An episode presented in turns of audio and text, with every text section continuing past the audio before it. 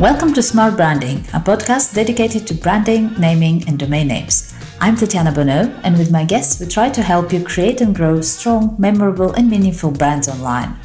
I believe time is one of our most precious assets, and so I want to thank you in advance if you decide to spend the next 30 minutes with us. I promise to do my best to make those worth it. Let's go! So today our guest is Henning Schulz. Am I pronouncing that correct? Yes. Good stuff. Got it right first time. He's a film director and an artist, founder of Paradise Studio, where with uh, his team he's producing edgy, authentic visuals for global brands like Adidas, Dior, Porsche, and others. Hi and welcome, Henning. Thank you for making the time. Hello, hello. Bonjour, ça va? ça. Vous parlez français? Ah, un petit peu but that's more about that's more or less everything I can remember. that's that's better. That's better than than what my French was when I met my husband because I've studied it at school. Uh, but I was like I had good notes, but I was bad. I, I just knew how to get away with the good notes, but nothing stayed in my head. So when I met him, and and which is like real, like I should be ashamed of myself because my granddad was a teacher in French like he was a francophone and everything. And when I met my husband, he was like, "Oh, do you speak French?" we were talking in English. He's French. He's Parisian. And I was like, "Yeah, I know some words." And my vocabulary was basically "Bonjour, je m'appelle Tatiana. Je suis un élève de cinquième." Et the, the only other thing I knew was from a song, which was "Voulez-vous coucher avec moi?" which like makes for ridiculous vocabularies, but now I'm better yeah. I mean i can i can order food and drinks and well that's that's, and the most important questions beside the other one is uh, où est la plage there you go there you go. What else do you need? Cool stuff. So Nothing. yeah let's start with uh, with a bit of, with a bit of background. Yeah you've been in film producing for like of free in freelancing for 20 years. We just touched on that just before the interview. So tell me about that. How how did it all start, and, and a bit a bit about yourself and what led you to okay. film producing. Yeah, I I tried to keep it short because I mean definitely it's always interesting to see where people coming from, but I'm always very interested in where the people are and where they want to go. So um, Mm. Yeah, I started with a traineeship in 2003 at the local TV station here in Hamburg, Germany. And um, yeah, I just realized after a couple of weeks that that's something which I'm really interested in and which is really yeah my my my cup of uh, tea, so to say. And yeah, on the one hand, it's like the technical part, working with the camera, the editing, 20 years ago, it was more or less everything was analog. So you had like really large cameras, you had magnetic tape and you needed to have like really like very expensive and large equipment, mm. um, which has changed drastically because mm. right now you can't see this, but I'm holding my smartphone, my iPhone in my hand mm. and I can uh, do more or less everything on my iPhone when it mm. comes to video producing or producing content for Instagram or TikTok and the the phone has so many capabilities. You can cut out people without even using green screen and everything. So it's like really mm. um, you're not limited by technical mm. equipment anymore. You have everything in your pocket. And that's what i really like and what's something which i i've seen in the last the change in the industry. I, yeah. I've more or less lived through or lived with uh, it started with the DSLR cameras, which were like photo cameras, which were able to shoot video and which had a very cinematic feel because of high depth of field. So it, it wasn't, yeah, you, you, you could produce with a very cheap camera, you could produce very high quality content. So, mm. and that's what I really was interested in and fascinated in. So, yeah, and that's why I'm always like focusing or that's why I think that my my advantage or my my let's say unique selling point is the the storytelling because mm. it's like not like a technical advance because everyone every 10 year old can do videos mm. so if you give them a handy and just everyone can do a video right now so in the end it, it always comes to the to the storytelling how to build up a story how to build yeah how to be interesting how to like mm. find the mm. right talking points, find the right, yeah, things you want to say or you want to tell or want to, yeah, what's the takeaway mm. for the audience as well. So definitely. Yeah, that's funny. You you mentioned the, how technology has changed, and it kind of made me think silly, probably a silly thing. But I bought myself a camera because, like, I, I did some photography um, masterclass and stuff, so I was just interested in that. And a few times we went on vacation or somewhere, we're traveling, and I'm taking it with me, and it's that enormous, heavy camera that I realized I'm just walking it around. I rarely take it out. So I've even stopped t- taking it because, like you say, you have the phone, it does decent quality pictures for all you need and find the probably like I can print them in a huge format, the ones I take with a big camera, but where, you know, how many of them? It, it's just that it's it, it's not even comfortable to take it out, you know, set it up, take a picture. You're just doing everything with your phone. And um, where it touches, I guess, on on businesses and on brands, it's like you said, you you don't.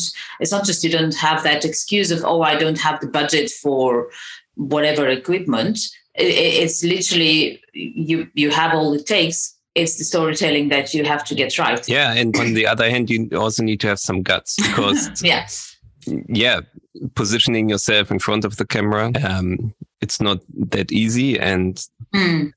I mean, you, you, you get a sense of working with professionals. You, you have such, such, it, ve- feels very easy to, to stand mm. in front of the camera. If you're watching TV or having a host talking to you and explaining things, you think, oh, that's very easy. But mm. I mean, it's the same when I'm watching Messi playing soccer. I think it's very easy as well. Yeah, yeah, yeah. yeah. But it we takes a lot of like practice to, to let sofa, it looks, yeah.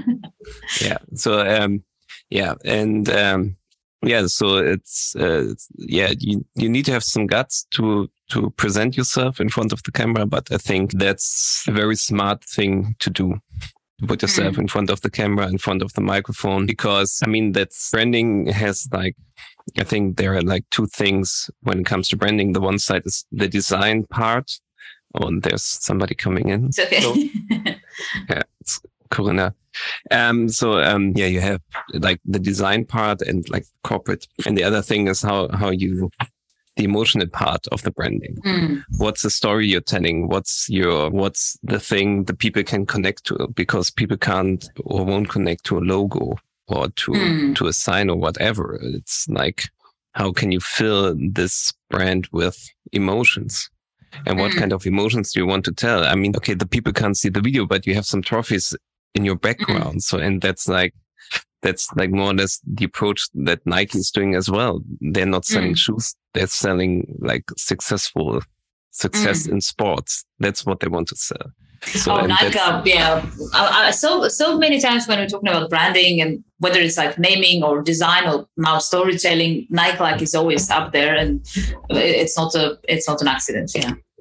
I mean, there was like a couple of years ago, there was this meme going around with all the fashion brands more or less having the same logo. Mm-hmm because they all changed their logo more or less to a type font, which is looking yeah. very similar. It was like a very clean and more or less boring type font, mm. but it just shows you that the logo isn't isn't that important anymore because the people, mm. if if you know the brand, they're playing around with the type as well. I mean, Supreme is doing this as well. They're not using just their box logo, but they're using all different kind of types to write Supreme on their stuff. Mm-hmm. So it's like there's not like this strict guides mm. for using the brand. Okay, just give me a second. This could be, I think you can hear it, this sounds in the background.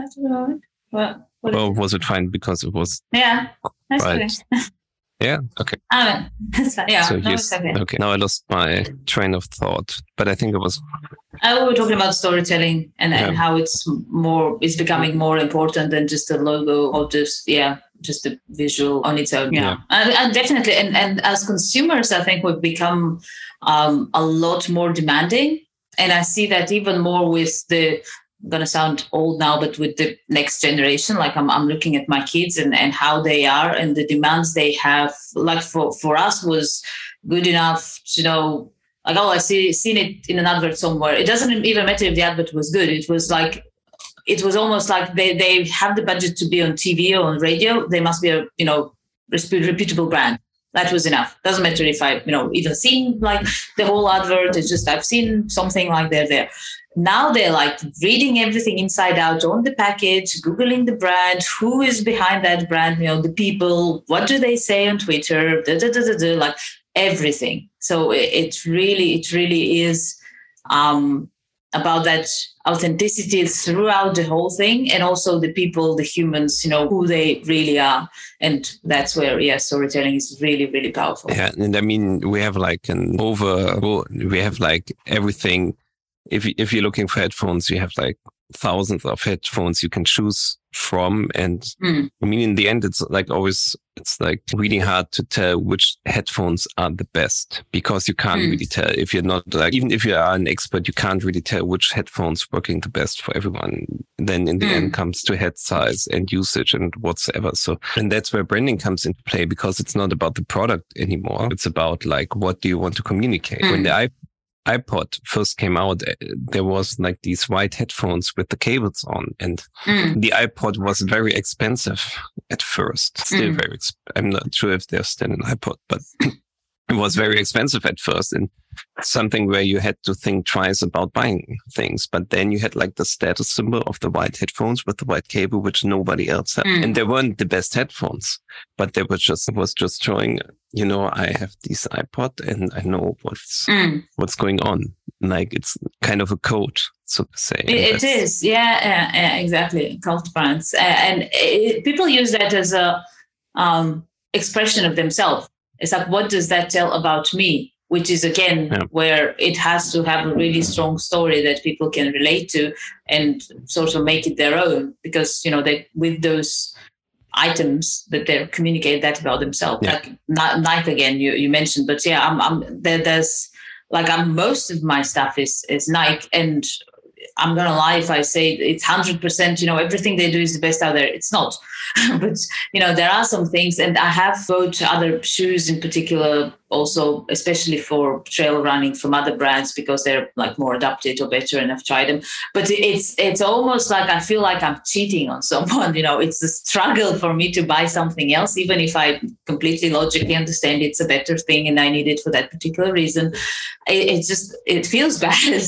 like it's that's how how strong that connection is. Yeah, yeah. it's just it's the same for me. When I was looking for new headphones, I had two or three to choose from, and I chose the Apple ones. Mm. And maybe it's not even the wisest decisions, but just mm. it was the easiest because I don't want to spend too much time thinking about those kind of things because you won't find a perfect solution. So if you're finding a solution which fits like 80%, that's fine for me. And then I can move along and mm. take care of, of business or other stuff. So yeah. why Paradise Studio? What what's the story behind the name? I was I I had a different or another agency before, which I started in 2007, and yeah, which I sold my yeah I made my exit in 2020 just before the first Corona lockdown hit mm. Europe. Um, yeah, and then I started new and I mean, more or less, I, I did this for 13 years. So more or less everything which was, or which I had connections to or where I had memories to, like being productions or private life or whatsoever, were in some kind of way connected to my old company. Mm. So and that's why I thought, okay, what can be better than my old company? It's just paradise. and um, yeah, obviously the first thing when I'm coming up with names, I had some other names as well. But um, yeah, I was just googling Paradise Studios, and there are like a lot of photo studios which are having the same name, or you can find Airbnbs on Bali and whatsoever, which uh, having the same name. So that was my approach to say, okay, if people are looking for Paradise Studio, I want them to find my my website first. Mm. So it's like the same approach, which, you know, the rapper or singer Pitbull. Yeah. if you're now Googling for Pitbull, you're going to find a picture of him at first place. And then the second one is the dog. So that is more or less yeah. the approach of choosing a name, which is like very gen- generic, so to say. But yeah, I, I, took the same approach, which I'm just talked about. The, the, name is the one thing. The other things, the emotional connections you can build up and what kind of life you, you're putting into Paradise Studio. So that's in the end, mm. that's the thing that matters. Mm. It's like how, how is it run? How it is communicating how how does it look like how does it feel like mm. and that's more important than the actual name and even the the brand I registered isn't the, the name. It's just like the palm. It's just the logo. That's mm-hmm. the thing, which I think is most important. It's like, if, if you're, I don't want to compare it to those big brands, but when you're thinking of Nike, you're thinking of the swoosh. When you're thinking about mm-hmm. Rolex, you see the crown. So it's like, mm-hmm. you always have like kind of a symbol attached to mm-hmm. the, to the brand. And it's like not even, they don't even have to write their name underneath because you just, it's very for, for me mm-hmm me, yeah, and that's why I'm having like this palm hmm.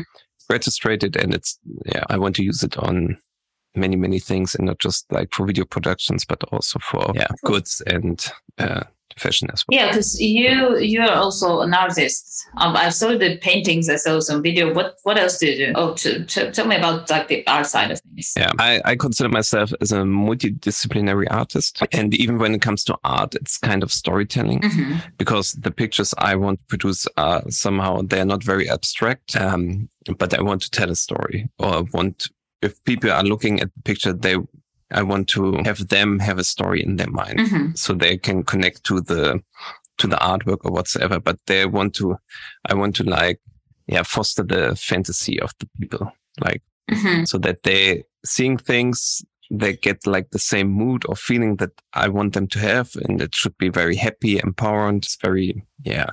It's more or less always happy. It's nice colors. It's positive. It's yeah mm. and um, yeah. i love it yeah and that's like it's like yeah and that's the same goes for when i'm directing commercials and whatsoever it's it's it's the same approach that you want to tell a story you want to have a positive feeling about a brand or a scenario or whatsoever but the difference between like painting and um, yeah the, the commercials is that the commercial has to be on point and that it needs to be clear so mm-hmm. the mes- message needs to be clear whenever on the art side it for me, it needs to be because then that's where the viewer comes mm-hmm. into place and they should have their own story or connection to the, to the picture. And there are like so many different touch points to the pictures and the people always see or interpret so many things into those pictures. And that's so nice to see.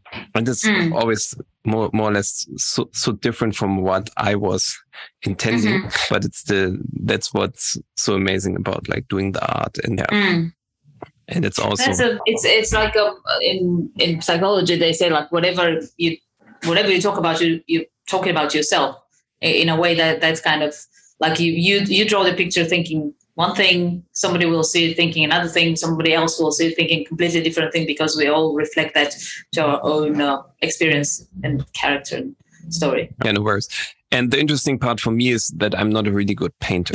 and I never considered myself as a good painter, but I just started like almost two years ago, one and a half years ago. No, two years ago, I started with painting and it's, yeah, it looks like very childish, so to say. I'm, I'm mm. drawing or painting like a seven or eight year old kid, but as I'm uh, using quite large canvases, you can get a sense that it was like not a seven or eight year old and it was like now a 40 year old uh, man painting this and that gives the whole art some kind of lightness and freshness mm. because I don't, I don't, it's not that I don't care. I want to, if I'm drawing an astronaut, I want to look at, look, uh, it should look as realistic as possible, but through the limitations of my hands. And mm-hmm. that's, that's fine for me because in the end, you still recognize the things that I'm drawing. You recognize those as they intended to be. So you can see if it's a tennis court or a basketball court, if it's a mobile phone, if it's an astronaut or a car or a planet and whatever, you get the sense that this is a planet. But through the through, through my capabilities, cars don't always have like the right proportions. So they're looking quite of meshed or too long. So, but that, that's something where the people interpret stuff into it mm. because I, I draw a car and it was very, yeah, the dimensions weren't right.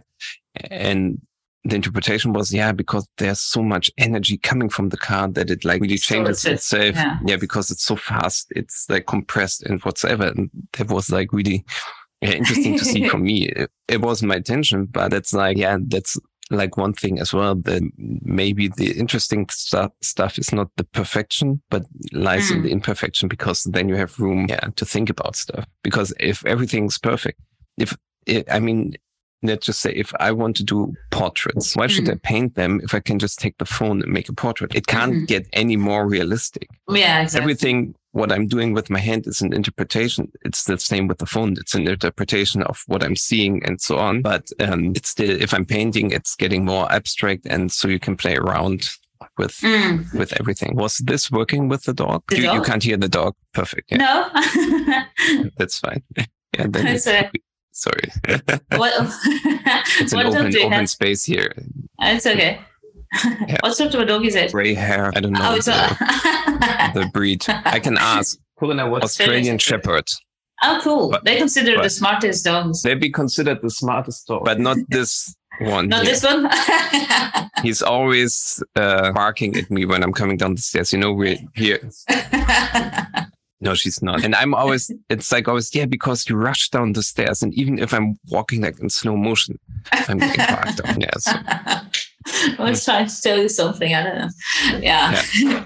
Talking about yeah, maybe she wants to talk to me, but then she Yeah. should learn German. Yeah, I don't speak Doggish. Get a German Shepherd. you got the wrong Yeah, get a German Shepherd. Maybe then we go to station. There we go. cool stuff. Sorry. yeah, for the- No, it's okay. Lyrical. Uh, yeah.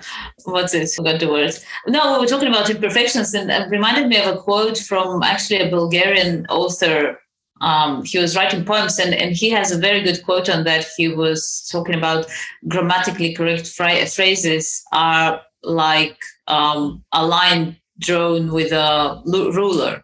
Like they, they're perfect, but there's no life in. And that's exactly like what what the feeling I get with yeah. You said I mean you can take a picture and it's perfect. So what, what's the what's the story there? You know what's the life there? Yeah. I mean, there's definitely probably a lot of work behind it to take a perfect portrait Mm. from Oh, people. yeah. I mean, there are like some artists who are really capable of producing very, very more or less perfect portraits of famous Mm. actors and people. And so, but yeah, I'm more interested in the emotional side than the technical side Mm. in the end. That's maybe that's, that's where I lay my focus on because the one thing is like sitting down and learning and I'm, I'm not, I'm more like a doing person than Mhm. sitting down and watching and learning. It's more like, Mhm. yeah, not think, think, think too much about it. Just get, get into doing, do things Mm. and then just see how it works and then learn and adapt and then Mhm. get your experience. And if I'm, if I'm getting to my boundaries, which sometimes happen very quickly, I can still search on, on the internet for solutions to my problems. Mm. But first of all,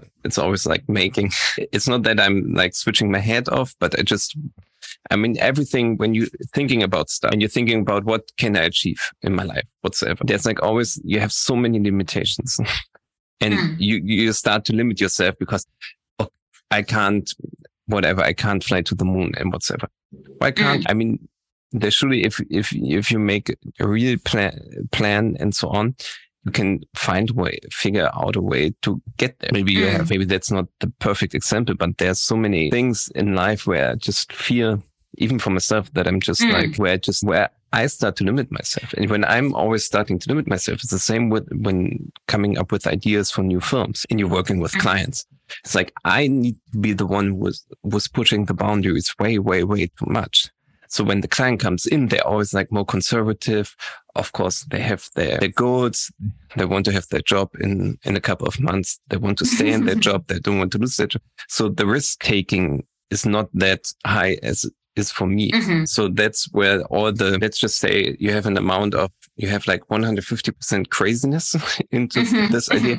And if we keep it in the end at 110%, we're still 10% above the average and the other brands in the same Mhm, market. So you have mhm, a small, small advantage, but still mhm. from my point of view, you're losing 40%, but still for them, it's like, yeah, we gain 10%. And Mhm. that's just like, yeah, just Yeah. that's why I'm just not limiting, trying not to limit myself Mhm. because there's not anything. There was just like yesterday or whatsoever when you see when people starting their brands was like, I think the McDonald's founder founded McDonald's at age 52 Mhm. or whatsoever. So it's like, there's not, it- you, you can start a brand and be successful and be very successful with 40 or in your mid 40s and whatsoever. So Mm. there's not, not a limit on how old you can be to start something and be very successful. Oh yeah, absolutely, absolutely. I think the the, the thing is that what you hear and what you see and all, all of those um, you know young entrepreneurs that are super successful. they're not the majority by far. I think if you look at the statistics, it, it is more like late 30s, 40s, which is logical. You know, I'm like 38 now. I mean, if I compare what I know about myself that I can apply to, and then all the other knowledge about other things and how I can do to to any kind of anything that I do now, it's just nothing compared to or the other way around what i knew like 10 20 years ago but i thought i knew everything which you know is is the case with uh, yeah many so definitely yeah i don't think people should limit their, themselves you know at, at any age um and let's yeah I mean, let's get back to go ahead i mean it's it's more difficult if you're getting older and you're having kind of a standard to your life because mm. you don't want to lose maybe let's just say you don't want to lose your car and whatsoever mm-hmm. house or office and whatsoever but in the end those are just like things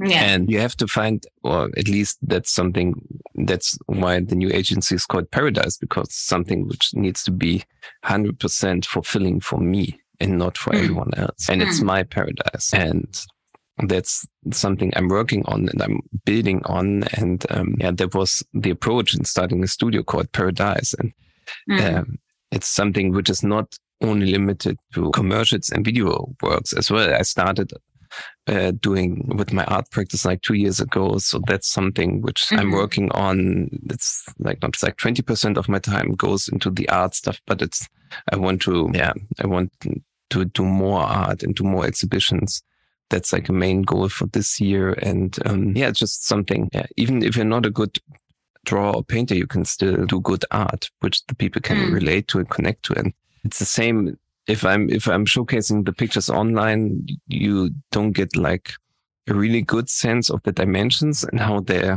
how, how they what influence they have on you if you're standing right mm-hmm. in front of them because of the size and whatsoever and you can't see many details and it's really even for me as a professional VR uh, videographer and I know how to take pictures and so on. It's really hard to take a good picture of my mm. artworks, which mm-hmm. really represent the artwork because it's really, really, it's not working because mm.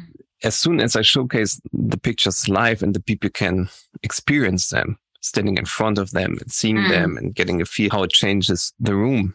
Because if you're mm. having like a canvas, which is like two meters high, three meters wide, it changes the room the conception, mm. the perception of the room as well. Because if you're having like a black or dark background, it just sucks up a lot of light. And if it's like, if you're having like more brighter colors, it just, it's more, mm. more brighter. So uh, it changes things. And, um, and the same thing goes when I'm talking to people about my artwork standing next to them. There's kind of like projecting things they're, they're getting from interacting with me being like very, you just say, I I don't have an energy problem. Usually mm-hmm. I don't I don't have an idea problem as well. It just comes on focusing on some ideas and just doing mm-hmm. And not just doing like 100 ideas at the same time, but just limiting myself to let's just say five ideas or three ideas mm-hmm. and just like pursue them, finish them and then get to the other ones. So, um, and then they're saying, yeah, your pictures have so much energy. And I think maybe they have, but maybe it's something which you are getting from interacting with me Mm-hmm, mm-hmm, mm-hmm. And then just feeling, oh, he has a lot of energy. And then my pictures having a lot of energy as well. Mm-hmm, if it's mm-hmm, seeing the pictures just hanging on the wall, they don't have, they don't tell anything. Mm-hmm. But when you then get like my background story, how I approached the, like painting the picture and what kind of mistakes I made or what went wrong and mm. so on, then it's getting like, then I just mm. see, okay, there's like totally a different connection to the, to the artworks as well. Mm. Oh, it's the, the, the story. Yeah, exactly. So yeah, and yeah, and and it's the story again. Yeah. so yeah, it's the keep, same with commercials and art. Yeah. The con because when I'm doing art, I'm the brand. It's sending mm-hmm. yeah. like so to say the brand and then it's like the experience with me the emotion experience is something which then gets projected onto my artworks mm-hmm. and that's the same how like branding for branding works for products as well. Just mm. a bit different, but because yeah, I mean, from my experience, I don't buy a car. Let's just say a car. I don't look at the specs, how many horsepower it has. You know, I don't mm. care about that because I know definitely I don't want to have like a slow car, but mm. I know from a, from a different level on going upwards, you don't feel a big difference. Mm if you're having like let's just say 160 horsepower or 200, you don't. Yeah. Well, uh, well, okay. You you live in Germany, so you can yeah. actually you know drive quickly. But even even then, like still, how like how much and how many times and what you know it gets you from A to B. That that's kind of yeah. yeah. I need to have the space I need to have yeah. and some of the safety systems. Mm. But then that's about it. And then it's about do I like the color and is the sound system good? That's like more important for me. do I have a yeah? Then that's how I tick. But it's just like you don't set a car when when you say yeah we can accelerate from zero to 100 in 4.5 seconds and mm. the next car is 4.8 seconds. You can't even see a difference in tenths of seconds. Mm. It's, it's, a blink of an eye. I mean, we're not Formula One drivers and yeah. you won't experience um, when do you experience like accelerating from zero to 100 at all? You're going to do this in the beginning to check out how the acceleration works and how it is, but not something which is like does, which you need in normal life. Mm. There's not like one scenery where it's really comes to, comes in handy that you can accelerate in I half a second. by a dinosaur. But, yeah. Never know. Zombies Zach. yeah. You talk yeah, about so. visual uh, OVS, outstanding visual storytelling. Tell me a little bit about that. Yeah. Outstanding visual storytelling is yeah what what's behind all my commercial video work, and it's it's not like really a system, but it's it's just like the yeah it's that's what I'm working on the whole time. So if you're working with me, I'm trying to do well, my work is outstanding, and I just I just figured out, and it's part of the branding for Paradise Studio as well, that in every mm-hmm. production I did, even in the last 15 or 20 years, and that's like where art and commercial work is kind of similar. There's mm. like, I'm always quite emotionally attached to the product and to the task or video production. And there's like a lot of Henning involved in when I'm producing videos because it's my kind of humor. It's my kind of focus points I'm setting, and it's my kind of ideas what kind of pictures we're shooting, what kind of we're getting. Mm. So that's like on the one hand, it's one thing I needed to learn when like producing like a first draft, and there comes positive and negative feedback. That it's not about that they're saying Henning is a bad person. It's just like it doesn't fit their mm. view on how they want the video to look like. It's not about me, but mm-hmm. that's like something which I really needed to learn because there's like a lot of Henning in in my work hmm. not only in the artworks but also in the videos so and that's like uh, that's why i took this photo because i think i'm very i'm very quick at understanding topics even if they are not like daily topics which i'm working on like when i'm getting i mean i i, I did productions from computer iot solutions where they're uh, getting data and they're just like helping companies to see if some machines are going to fail at one point and need some repair mm-hmm. to producing stuff for Adidas or on sports events and which is like different tasks, but I, I'm, mm. I can very easily adapt and think myself into different topics and then just find, and that's like one of the bases of outstanding visual storytelling find like the three or four talking points you can put into a video mm. yeah put a spotlight on them and then find the right yeah right story and to yeah to to in the end have a video which is like yeah which is like a thumb or scroll stopper so mm. if you're scrolling through instagram sometimes you stop because the hook was good or the intro was good or interesting and then you then the yeah goal is to keep the people watching until the end. Mm. and who who can work with you? You i mean we mentioned some big brands. Is is that kind of the the the category or what type of industry size of company location even can or has this somebody has to be in order to approach you and work with um in the end all the companies i'm working with uh, or brands I'm working with, it's um, it's always a bit easier for me if I'm working directly with brands and not with agencies, but I'm working or cooperating with agencies as, as well, which have the same yeah mindset to it. And the mindset mm. needs to be that it's like not um, like a standard film, which is like mm. has a very clear intro and has a very straight line, and it's not really funny, but it's just something which is like quite normal but the the people who are approaching me are people who want to like um yeah who are not like the top. Let's just say they're not nike is not working with me but the brand who wants to get nike off the number one spot those are the ones who are approaching me. Things companies who want to do things differently who want to showcase that they're let's just say i'm working for barclays and they're not like a typical bank. You have mm-hmm. like so the people are not they don't need to wear a suit coming to mm-hmm. work. They can wear a shirt. That you have a lot of tattooed people and so on, which is like not a typical mm-hmm. picture for, for working at a bank, which is, seems to be like a, uh, quite a traditional, mm-hmm. um, like employee. So, um, yeah. And those are brands who are like approaching me, want to work together with me because they're doing things differently in their niche. And that's when mm-hmm. they need to communicate this in a different kind of video style as well. Mm. And that's like the similar similarity. And that can be fashion, that can be transportation, automobiles, but as well, it can be a bank as well. It can be, um, I'm working a lot for racing or for, for a magazine from Berlin, Vehicle, which is who are into powerboat and mm. racing, mm. powerboat racing.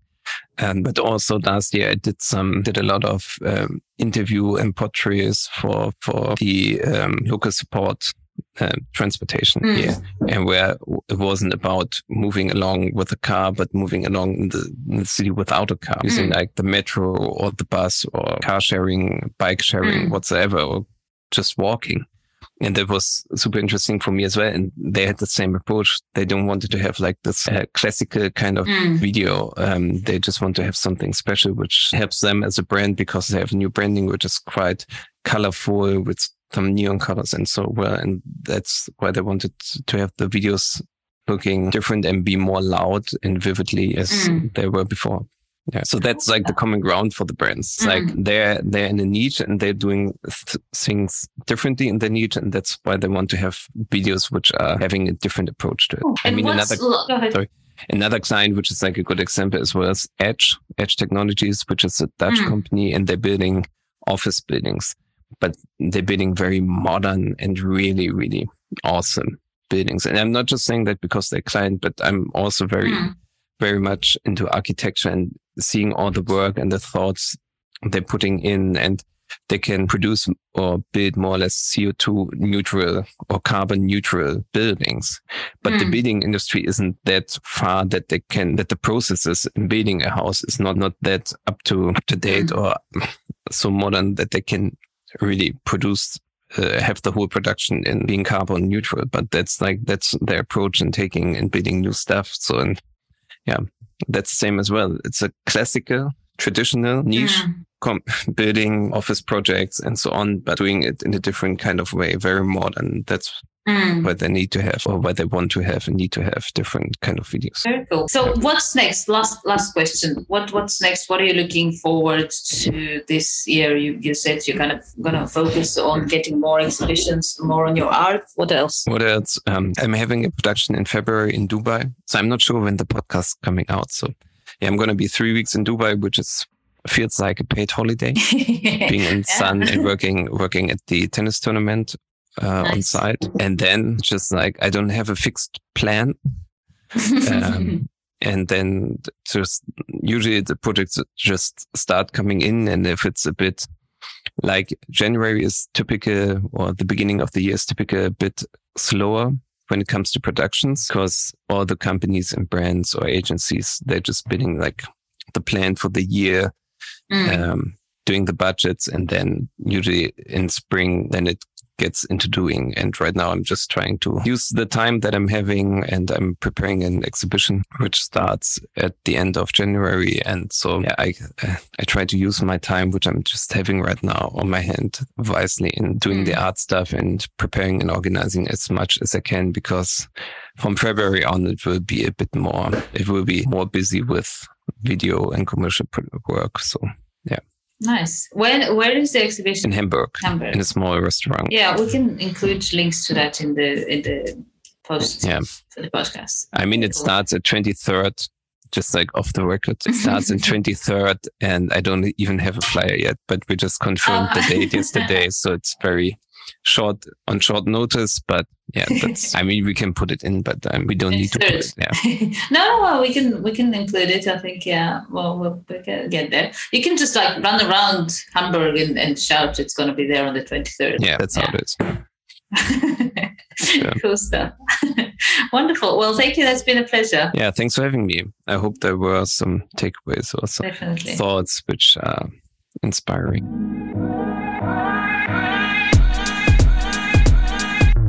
Thank you for joining us in this episode of Smart Branding Podcast. Feel free to visit smartbranding.com for more information and reach out if you have any suggestions, questions, ideas, or just want to learn more about how a good domain name strategy can help you build a strong and successful brand.